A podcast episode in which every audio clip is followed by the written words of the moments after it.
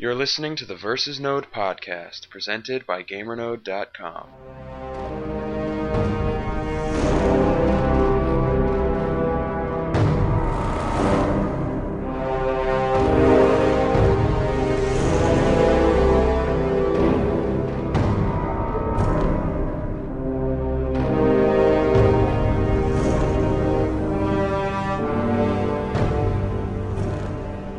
Welcome to episode two of GamerNode's Versus Node podcast. My name is Eddie Inzauto, website director at GamerNode.com, and I'm here with Christos Reid, columnist and British magician.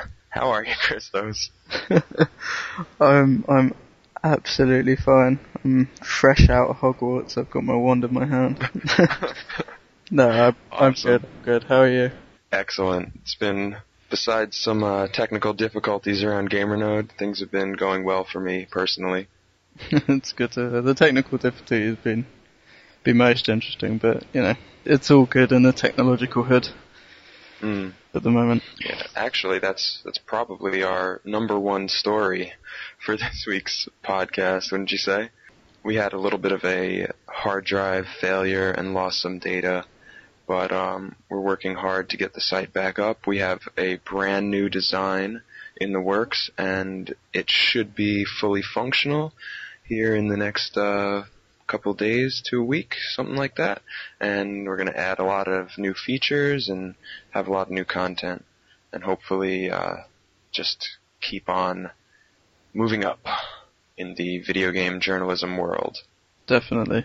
I think it will be um, it will be really interesting to see sort of where the site goes, and definitely interesting to see um, whose uh, whose columns reappear and whose don't. Right.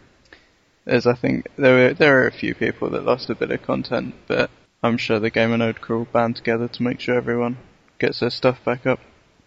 Absolutely. And you saw the new design, right? So, what Yeah. would you say? Do you think uh, listeners have something to look forward to? Definitely, we're looking very sharp, very swish. My personal favourite is those clickable buttons that change the picture on front page. Any any site that has a clickable button that will slide pictures back and forth is well, that's instant epic win in my book. Easily amused. Yeah, exactly. What else is going on in, in the news lately? Well, first off, we've got the uh, the final emergence and disastrous presentation of uh, Duke Nukem Forever, Yes. or, which is a which is a nightmare. I think you were following the actual uh, split up of 3D Realms, weren't you, Eddie? A little bit. So, what exactly happened? They had published a new video, which was really nothing. And now, what does it take two? Is suing them for never delivering after 13 years or so? Apparently, according to Take Two, in a sort of paraphrased quote, they say Apogee continually delayed the completion date for the Duke Nukem Forever. They repeatedly assured Take Two and the video gaming community that it was diligently working towards completing development of the PC version of Duke Nukem Forever, which is kind of a shame because, admittedly, yeah, they have taken 12, 13 years, but I don't really remember this level of lawsuits or furore going on with Too Human, which was quite baffling because at least Duke Nukem looks like it's coming together now. If you saw the recent video, whereas Oh, does it? All I saw were just a few 3D models doing kind of nothing. it's true. I mean, this is what I mean. I mean, we had a trailer absolutely ages ago, which just gave us nothing in the same way that the StarCraft 2 trailer gave us absolutely nothing. But now we've got a video that says, you know, we haven't been doing nothing, and I think that's why they put all the uh, the models in just to say, you know, we've done this and this and this, and we animated the pig in 13 years, so therefore, please don't, please don't call the lawyers. Yeah, and um, just so everybody listening knows, Apogee software is the same thing as probably more commonly uh, heard name 3D Realms. I think Take Two are being a little unfair there, really. It was quite painful to watch 3D Realm shut down. Mm. I was probably one of the few people I knew that wasn't brought up on Duke Nukem. I was a Doom child. Ah. It was it was a shame. I mean, I remember seeing the games for the first time, being really shocked. I'm like, oh my god, there are you know there are strippers and he's talking and it was very sort of it broke the fourth wall a lot and I think it would be a shame. So what else has happened? Actually, another studio closed. Factor Five officially uh, shut down as well. Yeah. Which is uh, really sad to a lot of people, I'm sure, because Factor Five has been known to put together a lot of really well-received games. I, I wasn't actually a big fan of um, a lot of the space flight games, but um, supposedly a whole lot of people really love their stuff. Yeah, Maybe not true. Lair. it's true. I mean, it's it's a shame to see a lot of companies shut down. I mean, we've had them go. Luckily, uh, Crytek have started picking up uh, Free Radical, which is very Mhm. lucky because otherwise we would have lost franchises like Time Splitters, which would have been a massive shame. Factor Five are gone. Uh, Neversoft are gone, and it just feels like all of the ones that we were brought up with are shutting down which Mm. is a shame. And not to mention the companies that are around are pulling out of E3, which is really strange. Yeah, that's right. As Atari don't seem to actually, well, they're attending, but they're not attending in a um, exhibitor capacity, which is Mhm. Quite surreal. But I'm imagining that probably has something to do with Ghostbusters, as they uh, don't seem to want to uh, release it in a natural order, which I'm sure uh, PlayStation 3 fanboys out there are very, very happy with. It's interesting though that they're doing that. I wonder if they might give a last minute invitation to members of the gaming press that they're having their own private event at a hotel nearby because some of the other companies did that last year. And actually, last year, one of the most uh, amusing displays was um, high voltage software showing off the conduit um, just in the cafeteria at the LA Convention Center with a Wii dev kit and a little screen. It was really pretty amusing. I I played the game while I was eating a turkey sandwich. That's that's fantastic. I love that whole way of advertising. I was um, I was at a talk recently about digital distribution, um, held by GamesIndustry.biz, and there was a developer there that was talking about turning up at E3 and GDC and just literally running around putting stickers everywhere, advertising Oh, the game nice. rather than exhibiting the game itself, which I thought was fantastic because to me that says underground death metal band as opposed to Yeah, viral. Exactly. Though I'm hoping, uh, I'm hoping we get to see a bit more of Brutal Legend. Actually, talking of underground death metal, Yes, Brutal Legend looks great. as does anything from Tim Schafer. I think really, I'm really happy that got picked up. Sony reporting a, a billion dollar loss, which is quite painful. I was having a debate about this the other day actually, as to whether or not the uh, PlayStation 3 cost Sony money for every console that they sold. And I was, yeah, I argued for and I was argued against, not because I'm a Microsoft person by any means, but more because to me it seems a shame really that they put this much effort into a console and they're losing money. But now, not on top of that, they're losing sales in Japan. They've just lost a billion dollars. They're really not having a fun time of it at the moment. So I'm I'm curious as to whether their PS3 price drop is still going to happen. To be honest. Mm. Yeah, actually, the the PS2 really fell off, especially, and that was a they sold as many PS2s, more PS2s than PS3s in 07, and uh, now that's really dropped off, and the PS3 hasn't really picked up, so the balance is way off as a result.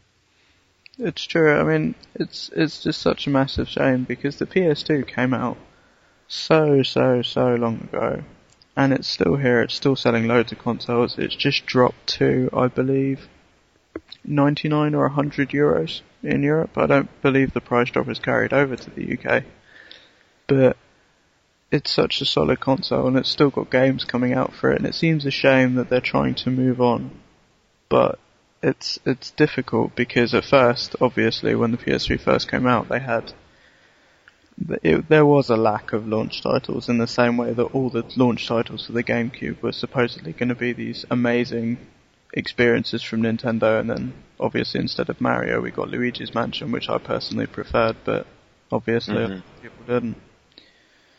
But yeah, the industry's been pretty hectic this week. I mean, everyone's gearing up for E3, so obviously everything's really quiet on the news front because no one wants to say anything so soon before. But obviously, I'm sure you'll be picking up tons of information on your travels. Hopefully. Have you seen the um the rumor the photos of the rumored PS3 Slim? I have actually. What do you think of those?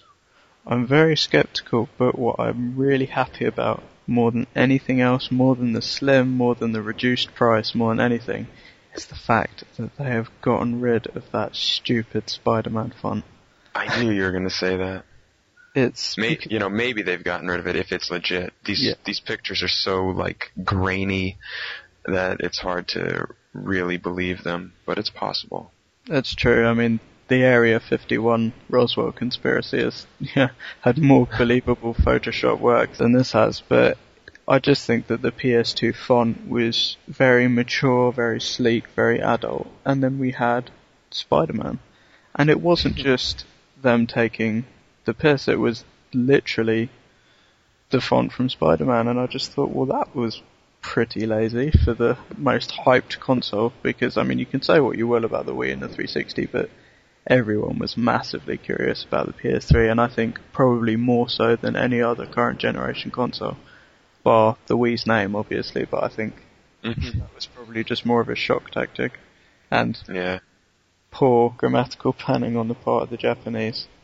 So there's lots happening in the industry. I suppose you could argue it's pretty quiet compared to normal, but if by quiet you mean companies shutting down, companies announcing huge losses and new new versions of consoles, mo- motion capture cameras for the Xbox surfacing, yeah, yeah, it's Mm. really it's it's really quieting down. This week and last week I was really engaged by uh, the Golden Joystick Awards as well. Oh yes, that's right. And Uh, that's actually our topic for this week: what deserves to win, or what the issues are. And on, my part, I'd like to say what the issues are with, I guess, community voted awards. But among, you know, in the middle of saying all that, I will give my choices as well. Before we get to that, is there anything you've been playing for the past couple of weeks? Plants vs Zombies, almost exclusively. Can I just say before we go any further, I hate tower defense games. Like I really, ever since they first showed up on Newgrounds, they have been the scourge of my gaming collection. I can't stand them simply because it's so repetitive. But then I thought Plants vs Zombies kind of sounded silly, and I bought it because I was in the silly mood. And then I started playing it, and I realised why PopCap games sell so well, which is that they've once again taken a really simple concept and made it so much better than any smaller developer is ever going to make it. It was no, it was, it was a really good game. I had a lot of content. It was very funny. I think really the highlight for me wasn't actually the tower defense. The highlight for me were all the individual mini games, which were in fact rip-offs of other games. So you had Beghouled, Beghouled Twist, uh, Zombiquarium, and just loads of PopCap rip-offs. You had there was even a tribute to Valve. There was a uh, a Portal version of Tower Defense. Nice. I haven't actually played Plants vs Zombies, but I've seen the videos, and it it looks fairly amusing, even though I'm not a big tower defense fan myself. Yeah, no, it was it was good. What what have you been playing this week? Oh, I'm guilty once again. I got the PC version of Braid, and uh, that's pretty much the only. I haven't been playing a whole lot of video games the past couple of weeks, but when I do, it's right there on my desktop, and I can't resist sometimes. It's true. I mean, I finished Plants vs Zombies. I finished the adventure mode. I finished survival and everything else, and I got most of my achievements. And I was feeling pretty, uh, pretty bored with it at that point because I'd done everything that was new. But I'm I'm still logging onto it every day because you have a little garden you get afterwards where you water your plants every time you switch the game on. And sometimes I'll just be sitting there and I have nothing to do for the next 30 seconds to a minute, and I think, ah, I'll just water my plants Mm. which is a little scary. But I completely understand the braid thing. I mean, I've not in all honesty, touched it in so long. But I do want to go back because I haven't got all my puzzle pieces, and that that still nags at me to this day. It always does. I love that game. Anyway, let's move on to these joystick awards. So, how do you feel about the Golden Joystick Awards in general? I think they're good. I mean, I've got to admit the choices for this year are a little weird. I know you're peeved because uh, Braid wasn't in wasn't in some of the lists that it should have been. There was such a wide range. I just wish they'd left out games that no one is going to vote for. I mean, Ubisoft right. are a wonderful company. They make so many good games, but for Christ's sake, really, game of the year. The Imagine series? I don't think so. well, this is the long list in in the Golden Joystick's defense, and they're going to have a short list in the future. Yeah. But still, I definitely have problems with the Golden Joystick Awards myself. And really, inherently any awards based on the selections of the general public are going to be flawed because they misrepresent what what's actually the best out there because not everyone plays every game. And a lot of gamers only have one or two consoles and people are like underqualified to vote on certain categories just for uh, other reasons.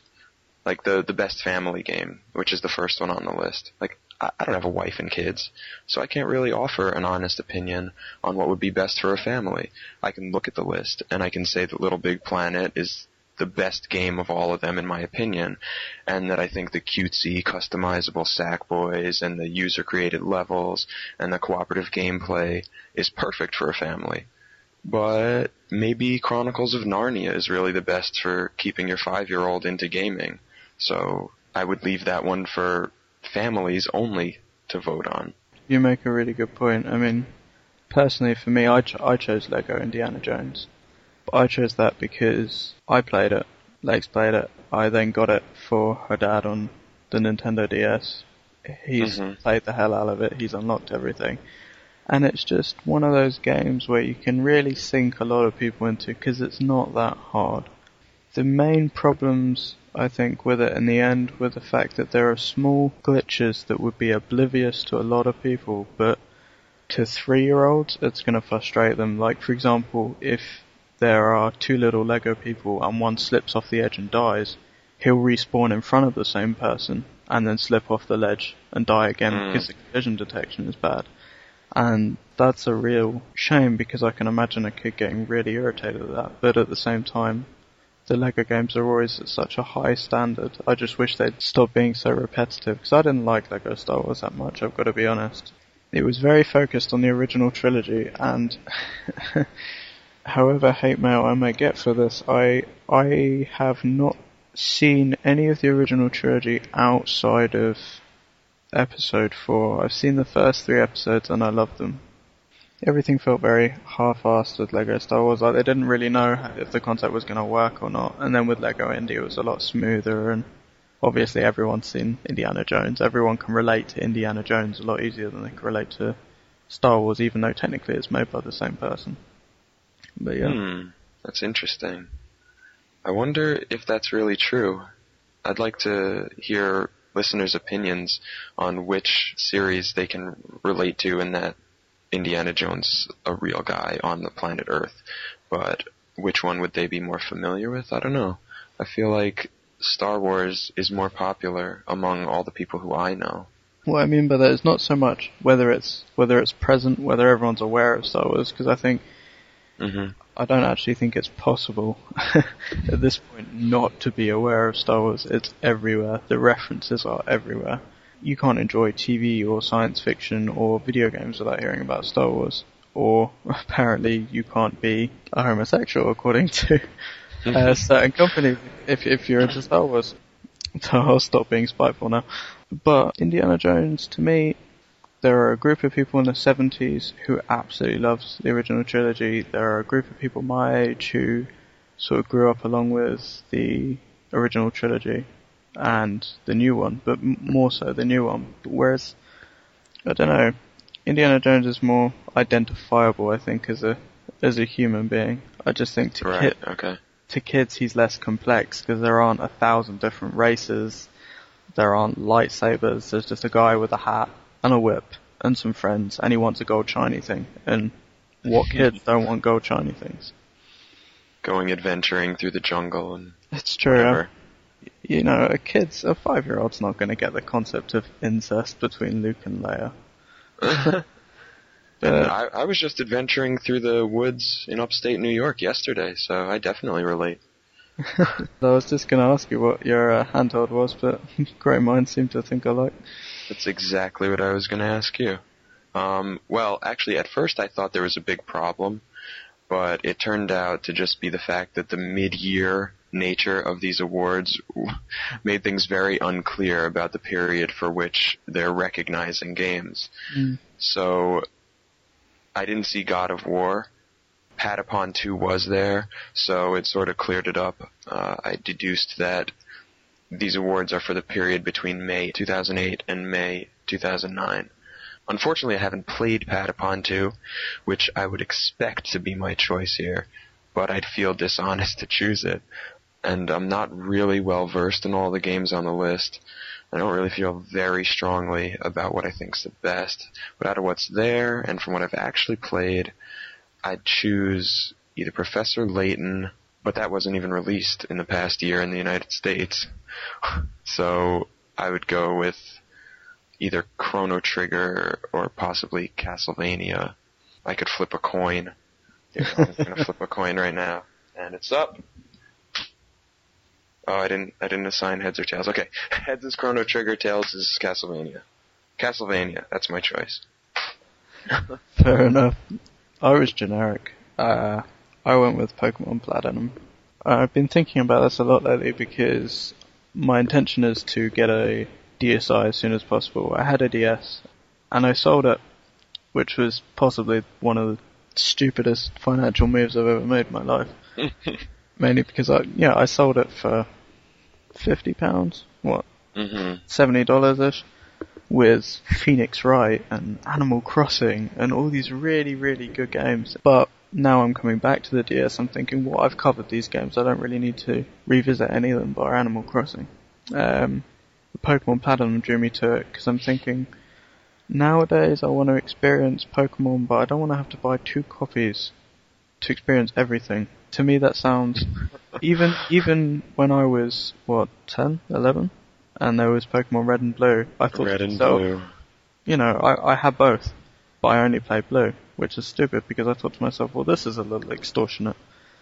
But this Yeah. is good. This is good because it proves that you know, uh, Game Freak are introducing ten-year-olds to the idea of extortion, which is fantastic because that's when pocket uh, pocket money comes into play. So it's these combination games. I mean, when I was slightly older, Gold and Silver came out, and they're being remade now with thoroughly dramatic retitling.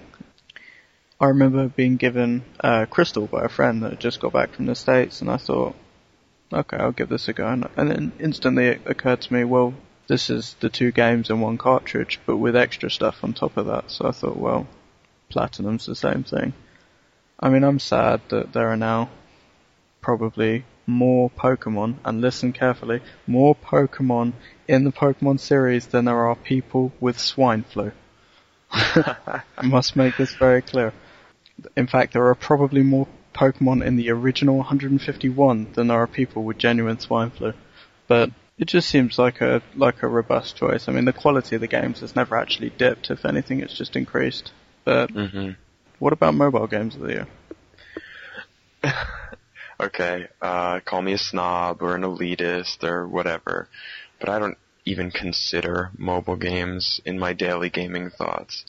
The only ones to me that are even worthwhile are iPhone games, and I don't have an iPhone, so I don't play any mobile games. I have absolutely no opinion on this category. I was trying really hard to have an opinion because I have owned mobile phones with games on them, but this is Mhm. clearly just not. I just think it's such a horrific word because in the states it's a cell phone, over here it's a mobile phone.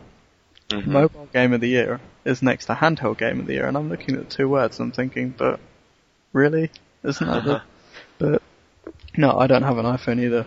Frankly, considering what just happened to my uh, my uh, wonderful video iPod, I don't really trust Apple's uh, hardware anymore enough to get one. But Uh-oh. I chose Rolando because I went, you know, I've seen videos, I've been to see the guy speak in person. It's it's like Braid in the sense that it was one guy with a really solid idea who got an artist in and said, "Look, I've got this vision for the game because you've probably seen the original what Braid looked like before he got an artist in." And as Mhm. good as the game is, it was pretty horrific. But he got an artist and he did the game and it was released and it's it's a good example of what you can do with the iPhone. I mean it's it's an impressive piece of hardware. I just I really I don't know if it's the same in the US, but over here only one uh, network provider provides the iPhone, so you have to be with them. So if you're not yeah, with them, same thing over here. yeah, it's it's the exclusivity, and obviously if you crack the iPhone, you then can't get updates. And I Mm. mean, if you can't get updates, they'll probably find some way to kick you off the store. I could be wrong, but that doesn't really seem that far beyond Apple. Mainly because when my iPod gave out, I had you know hundreds and hundreds of pounds worth of iTunes bought music on it, but obviously because the iPod gave out when I switched computers, I had no way of proving that the music was mine. Mm. So through, you know, Apple's odd sort of DRM copywriting policy I've now, they, they've cost me more than it would cost me to get an iPhone and finance it for a year. So I'm, I'm staying away from them. What about multiplayer? This one's sort of tough. Little Big Planet, Left 4 Dead, and Street Fighter 4 are all great. When it comes down to raw multiplayer competition, though, Street Fighter 4 takes it, I think, over the cooperative play of the others, which is kind of funny because normally I prefer co-op, but I went with Street Fighter 4 because Street Fighter is just that good. I completely understand. I mean, I went with Left 4 Dead, um, Okay. mainly because I've not really played Street Fighter 4 that much, which frustrates me because it, it, I really, really want to, but I've been so swamped with work and games recently, I've sort of been whoring myself out to oblivion.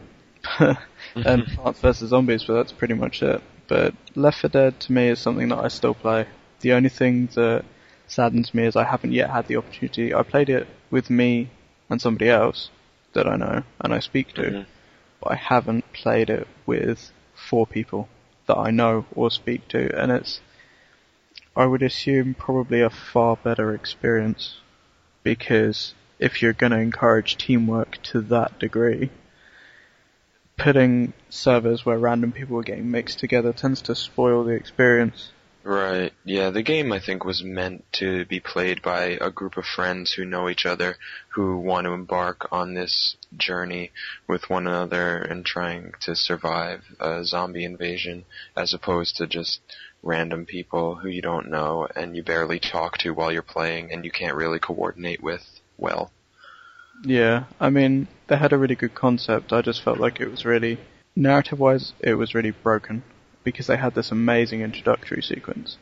There was, the production quality was really high. It, you know, it, it had Gabe Newell all over the dialogue. hmm But at the same time, you then got in and, you know, you escape from the hospital in a helicopter and then you arrive somewhere else in the next campaign. I'm thinking, would it really have been that difficult to have a shortcut scene where, I don't know, for example, the uh, helicopter pilot succumbs to infection, crashes the helicopter, and then you arrive at the next place? It didn't seem like a that like It's not too far fetched. yeah, it would have taken, you know, five minutes to script it, but actually, interestingly enough, Left 4 Dead Source Kit was released uh, today or yesterday, Mhm. which I think is going to turn it from a multiplayer experience into more of a sort of Garry's Mod style of exploration of what can be done, because now everyone can create their own Left 4 Dead levels. And I think that's going to be fascinating because I would like to see what the director, the AI director does to four people that don't know each other in, for example, an empty arena that just has doors all around the side to release zombies. Oh, definitely. That would be wild. Definitely. What about Nintendo Game of the Year? This is hard. That's it's an interesting category because it's basically asking what's the best Wii or DS game, and I don't feel like there's really been much that's impressed me on the Wii. Uh, I haven't played Mad World, and I'm not a big World of Goo lover like a lot of people, and everything else was really not very exciting. So I'm probably going to have to go with another Chrono Trigger or Castlevania coin flip. And here we go. Oh, this time Chrono Trigger won. Although Uh, Mega Man 9, Mega Man 9 was pretty good too. But I'll Meg- go with Chrono Trigger because it's timeless. Mega Man is a sadistic gaming experience. oh, I Um, loved it. It was, um, I think, Sinan and Joe on the uh, Big Red Potion podcast were talking about uh, death in games. Right. And Joe is talking about death in Mega Man actually being a gameplay mechanic. Um, it's so common. It is. It really is.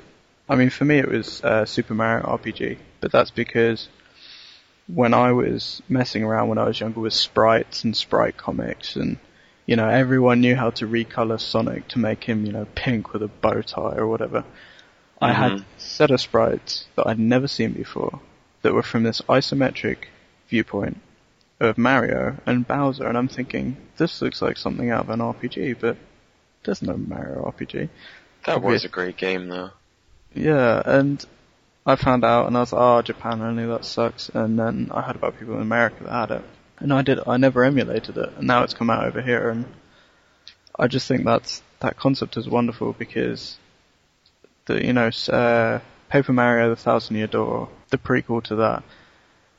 It, it's a really strong role-playing universe, I think. hmm Mushroom Kingdom. I think it's got a lot of really solid characters. The humor's very good hmm but it's such a shame that games like that and you know Earthbound and things constantly seem to get trapped in the land of the rising sun. Right. Yeah, maybe I'll agree with you on that uh, for the Nintendo award. I think Super Mario RPG is definitely a, a worthy winner. So I, I have a top four in that category, but no no clear winner. So what about the uh, the uh, one to watch? Uh, here, Assassin's Creed 2 comes immediately to mind because it looks like it's going to take everything that was great about the first game and keep it and remedy everything that wasn't great about it. So it could end up being a perfect game. I, I really enjoyed Assassin's Creed even with all the repetition, but Mm. imagine removing all of the bad stuff and just augmenting it with really good narrative and missions that span a number of cities and I think you'll have a really amazing game there. And then there's Brutal Legend and Alan Wake and Heavy Rain and probably some other games that I haven't even paid attention to. so it, again, it's it's hard for me to say really, but if I had to choose one, probably Assassin's Creed 2. Fair enough. But you know what? This brings up another flaw in asking the general public to vote on these things, because there are games that I may not have even heard about yet that are really games to watch. And Hmm. I feel like a lot of people they have varying levels of awareness about what's in the pipeline. So it's sort of a a false victory for whichever game does win. It's true. I mean, for me, it was quite a difficult choice. There are a lot of really good games coming out. Uh, Mass Effect 2 ended up being my my decision. Mm, simply because the trailer nearly gave me and uh, columnist uh, GamerNode uh, Jason Finelli a heart attack, quite frankly. Uh, the rumor that Commander Shepard could be dead. Not just because he's such a great character, because he is, or she, but also because I just thought, oh my god, you know, like several hundred hours of my life are just gone. there is no continuation. But um, on Casey Hudson's uh, blog on IGN, he states, he says, uh, oh, and I've heard some rumors that Commander Shepard is dead. Better not be. We had a lot of big plans made, so if someone's gone and killed Shepard, then things are going to take an unexpected turn. And mm. like, whew. And now they've released a uh, a run up to E3 video the other day, which has loads and loads of uh, shots of everything from heavy weapons, and I quote Casey here, that will kill enemies a thousand times over.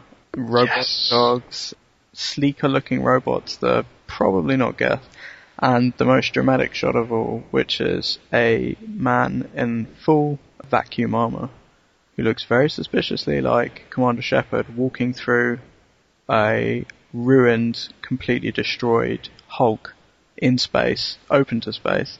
And obviously, as he walks through it, it becomes more and more apparent that he's actually walking through the wreck of the Normandy. Mm.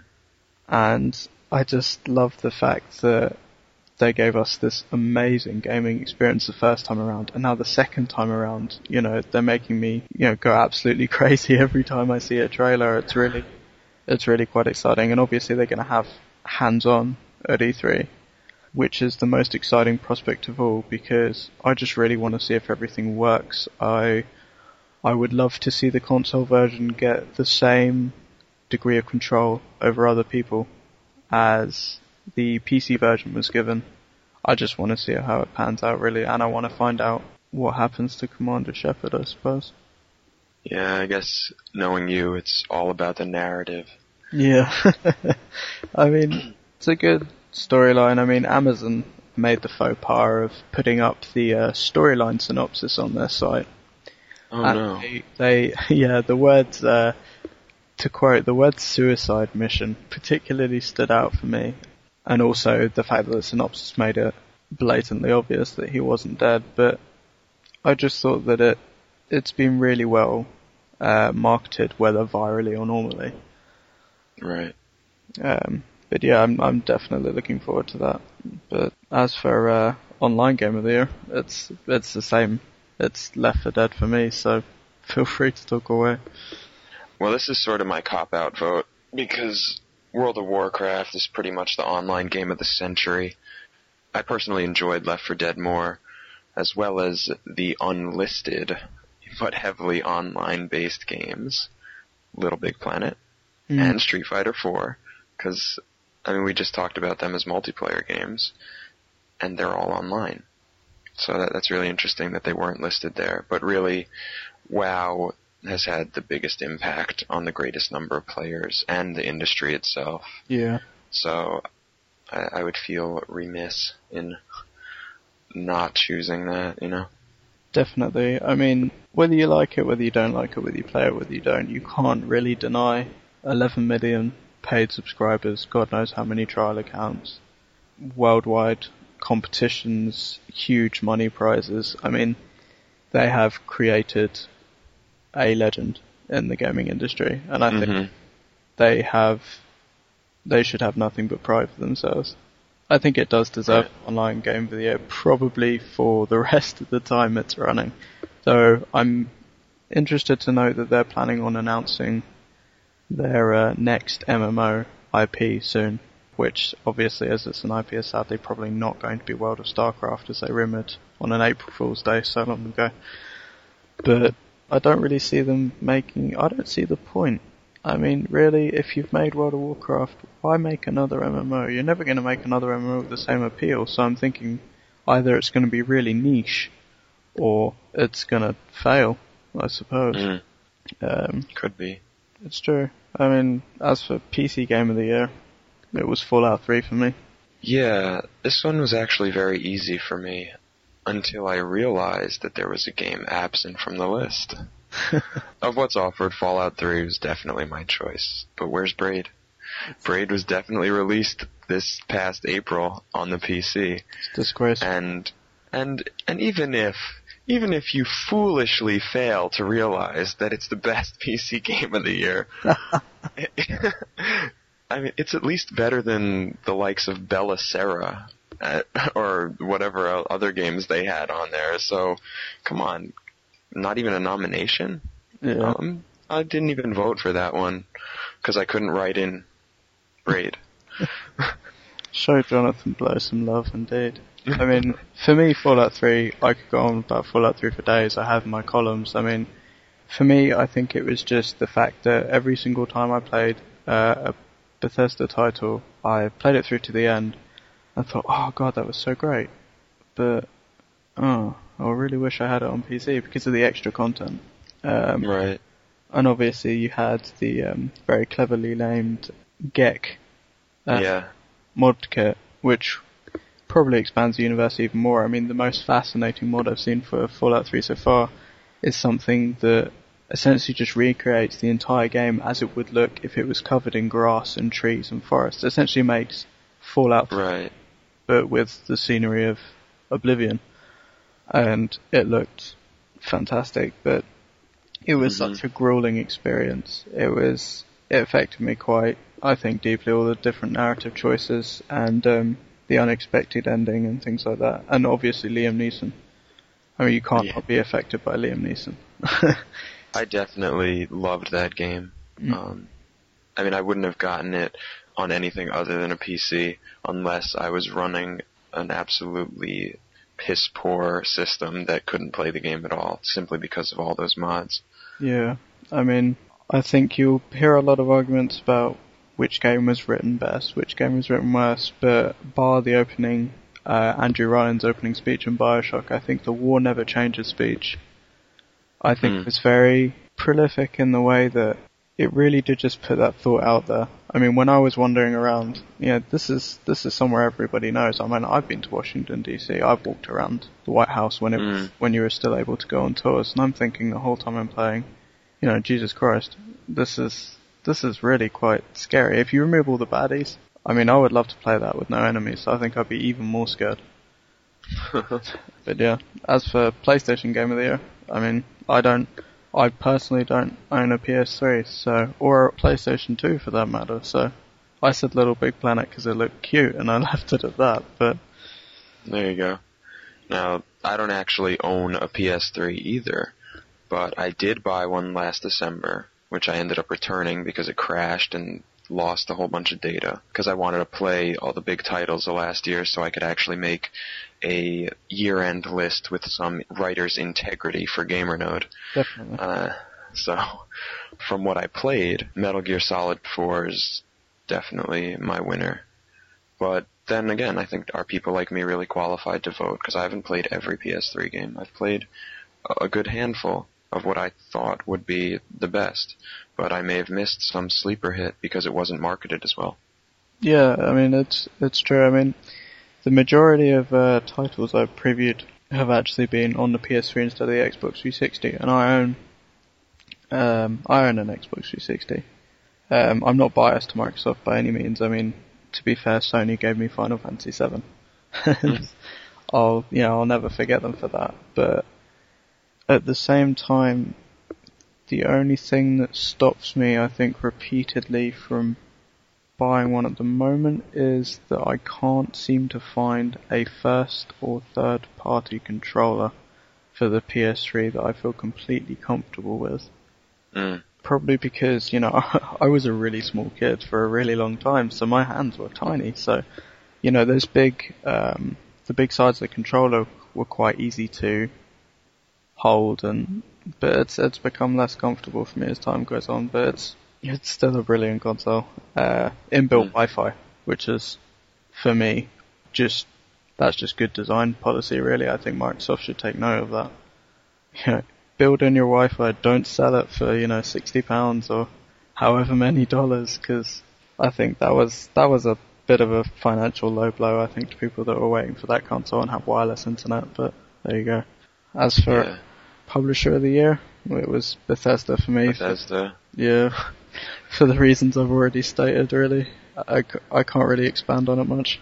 Well, they've really continued to support Fallout 3 with updates and expansions on a fairly regular basis. We had the Pit and Operation Anchorage and Broken Steel, I think it just came out. Can I be really So- controversial?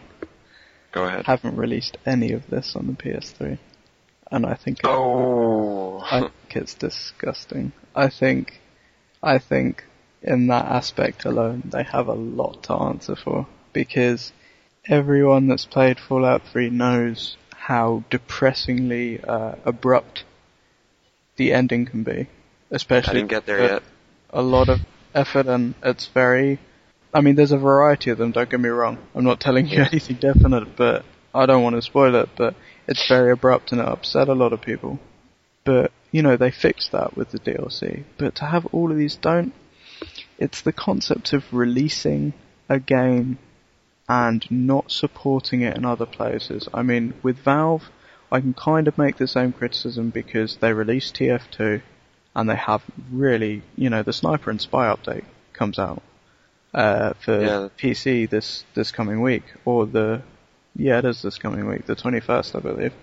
And yet, at the same time, they've not really got round to doing it for the Xbox. Apparently, that's not a problem on their end, but even so, it's just, you know, you're you're kicking the little guy when he's down, and it's just Yeah, it's nice to have equal support. yeah, I've not seen any of the Fallout uh, 3 DLC yet. I mean, I've seen it, I've seen videos, I've seen gameplay videos and things, but I've not played it. One, because of money, and uh, Microsoft Point price checkers take note. Two, probably because I didn't really feel like I'd finished enough of the the, the game itself.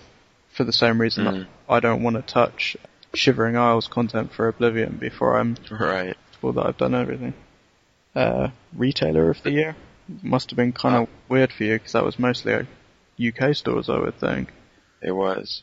But before getting to that, I wanted to say that if if I didn't go with Bethesda, then I would go with EA Mm. because they've published many, many, many games in the last year, and a lot of them have been really solid, enjoyable titles. Mirror's Edge, Dead Space, Spore, Warhammer, Mercenaries, Command and Conquer, Battlefield Bad Company, and so on.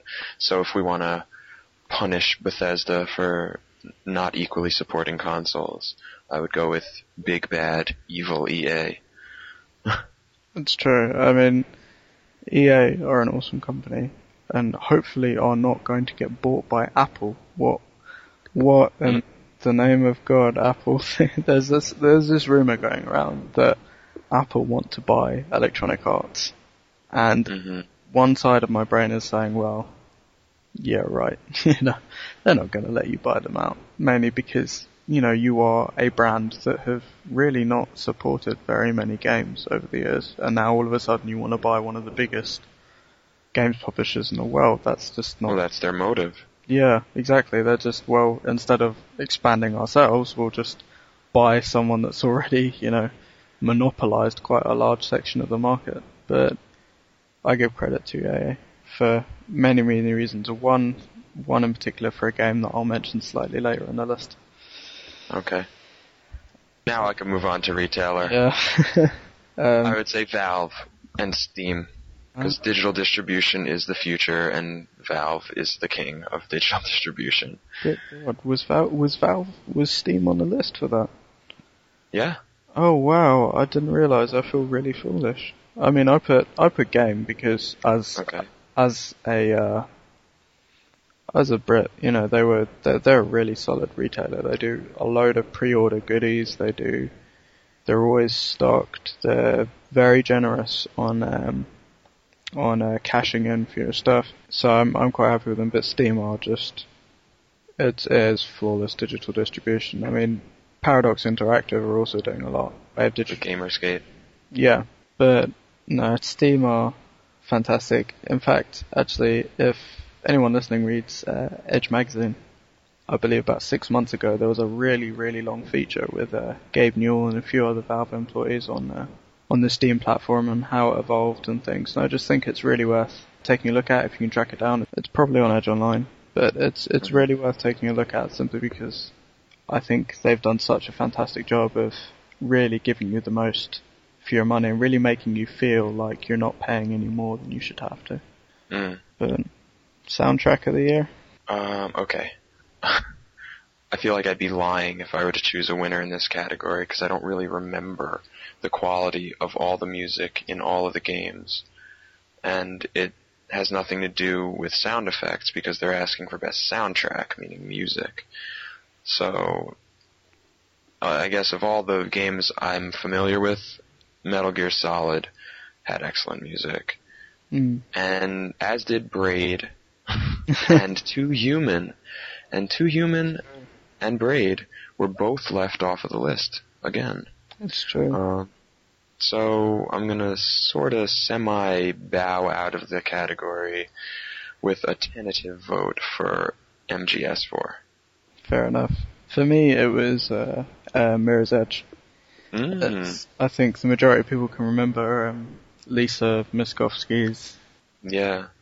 Wonderful song that accompanied the game itself because the soundtrack to it is actually quite interesting because it's that song, but then it's remixed by six different artists. And Mhm. it's not just random remixes from people you've never heard of. These are people like Junkie XL, Teddybears, Paul van Dyk. You know, very sort of present musical entities. And it was, you get some really good remixes. All the songs sound different and it's, it's nice to hear in the same way it was nice to hear all the songs from Final Fantasy VII again when they did Advent Children. Just this Right. whole, you know, I've seen what you've done here, and I'm going to take it and turn it into something else. But it was it was an enjoyable soundtrack to, in my opinion, a a wonderful, wonderful game. Yeah, Uh, that's a good choice. I, I feel like the soundtrack in that game did really bring together the whole austere sort of environment and drove you towards your eventual goal in every level. It it brought everything, put everything together well. Definitely. I didn't even think of that. What about developers? Um, UK developers, uh, Media Molecule, because Uh, Little Big Planet. They did so many things right with Little Big Planet. Hmm. It's really hard for me to ignore them. It's true. I mean, for me, it was Rockstar North due to Mhm. uh, GTA 4, and I love that. I love the fact that GTA 4 uh, originated from over here. I, it, it's kind of surreal when you think about it, but at the same time, I think that the treatment of Niko and where he was from was different because of it. I think because in London, the sort of Eastern European presence is very big and very embraced. I mean, I'm I'm surrounded by Eastern European culture, and it it was fantastic to see that as a protagonist because that's something I can identify with. You know, I'm sure you remember from being a New Yorker in the same way I remember from being a Londoner that multiple nationalities is really what constitutes a big city, and to see such a Mhm. range of nationalities in that title was fantastic. They did a really good job with the game generally, but I just thought that particular bit for me made them a great developer because they were very unbiased. There was no real stereotyping, it was more just a display of a wide variety of different cultures, different mindsets, but most importantly, different mindsets within those cultures. Roman and Niko being obviously the best example of two people from the same village in the same town, same country, who were complete opposites. And I think it's nice to see an example from someone that isn't from there, that isn't, for example, you know, Africa in Resident Evil 5, that has no idea of culture, no idea of sort of differences between people bar, you know, who's trying to Mm. claw your face off and who's trying to, you know, use an axe to part your spinal column. But yeah, that, that was, that was my choice for developer of the year. Excellent. As for the ultimate game of the year, You go first. well, mine's Mass Effect, predictably Okay. enough, and I'm not going to expand on that because uh, because we'll be here till tomorrow. So Mm, Mm, mine's not on the list. It's not on the list as a PC title or a 360 title, and I think that's a massive failure of this entire set of awards. And the game, of course, Braid. It's not on the Ultimate Game of the Year list. yeah, it is it is a massive shame. I, I'm very very very surprised that it's not coming up simply because it really did a lot for the indie gaming community. I mean, I suppose you could argue that various games this year have done that, but not in the way of Braid, and especially for uh, graphics, narrative, accessibility. The fact that Jonathan Blow really did put a lot of himself into get 200 grand into debt just to sort of bring this game to the forefront Mm. of the gaming industry. I think it deserves to be on the list, but it's a shame that it's not. And finally, we have Xbox Game of the Year. For me, that was Halo Wars, simply because it was the first console RTS and probably the last in history that didn't completely. What about you? Yeah, I really liked Halo Wars as well because of the way that it it brought the genre to the console in a very accessible way. But Braid was on the best Xbox game list. Fair enough. It's been interesting, I think, to see a variety of choices. I think Golden Joysticks would be very interesting to see who wins and who doesn't. And um, personally, I think you and me are probably more than willing to uh, start a charity to send Jonathan Blow over and sneak him into the event with a braid t-shirt Or maybe just something along the lines of Carrie, he could stand on the stage and pour blood all over himself and everyone could die. But oh no. nah, I, I'm not that upset really about it. Honestly, I think that awards maybe should be given by other developers who recognize their contemporaries and their colleagues for their achievements because they really know what goes into creating these things. And maybe other people who are qualified to give awards are those individuals who do play absolutely everything. I guess a lot of journalists uh, have a good opportunity to play the widest variety of games, but I feel like when it comes to user voted awards, you're not really getting a true picture, and it comes down a lot just to marketing. And I'm not trying to like take anything away from the general public because you know I'm just I'm a regular gamer myself, but I just don't want to be responsible for snubbing anyone who actually deserved recognition. You know what I mean? Definitely. I think that every single person on that list deserves recognition. I think all the people that weren't on the list deserve recognition. I think it goes without saying that without the great games, we wouldn't have a games industry, but without the bad games, we wouldn't have a games industry. Some are fantastic and some are fodder, really. I think it really does go to show what so many different developers can come up with in the space of a few years and then release in the space of 12 months. And obviously right. ne- next year is going to be even harder because we're going to have games that could potentially be amazing and potentially be really, really similar and thus get disqualified. Um, like, I'm afraid probably to say Bioshock 2 simply because at the moment the press seem to be reacting very negatively to it because mm. it's hmm. very similar to the original, but at the same time, I think it'll still top charts everywhere simply because it's a continuation of something we enjoy so much. But yeah, the original was great. Yeah, and that's that. That would be my final thought for today. I think. Yeah, I think you. I couldn't put it any better. That everyone on the list deserves recognition. Everyone who wasn't on the list deserves recognition because everyone contributes. That was great. I have nothing original to add because Christos has done it so eloquently. And that would be it for GamerNode versus Node podcast episode 2. Hope to see you around next time. Later.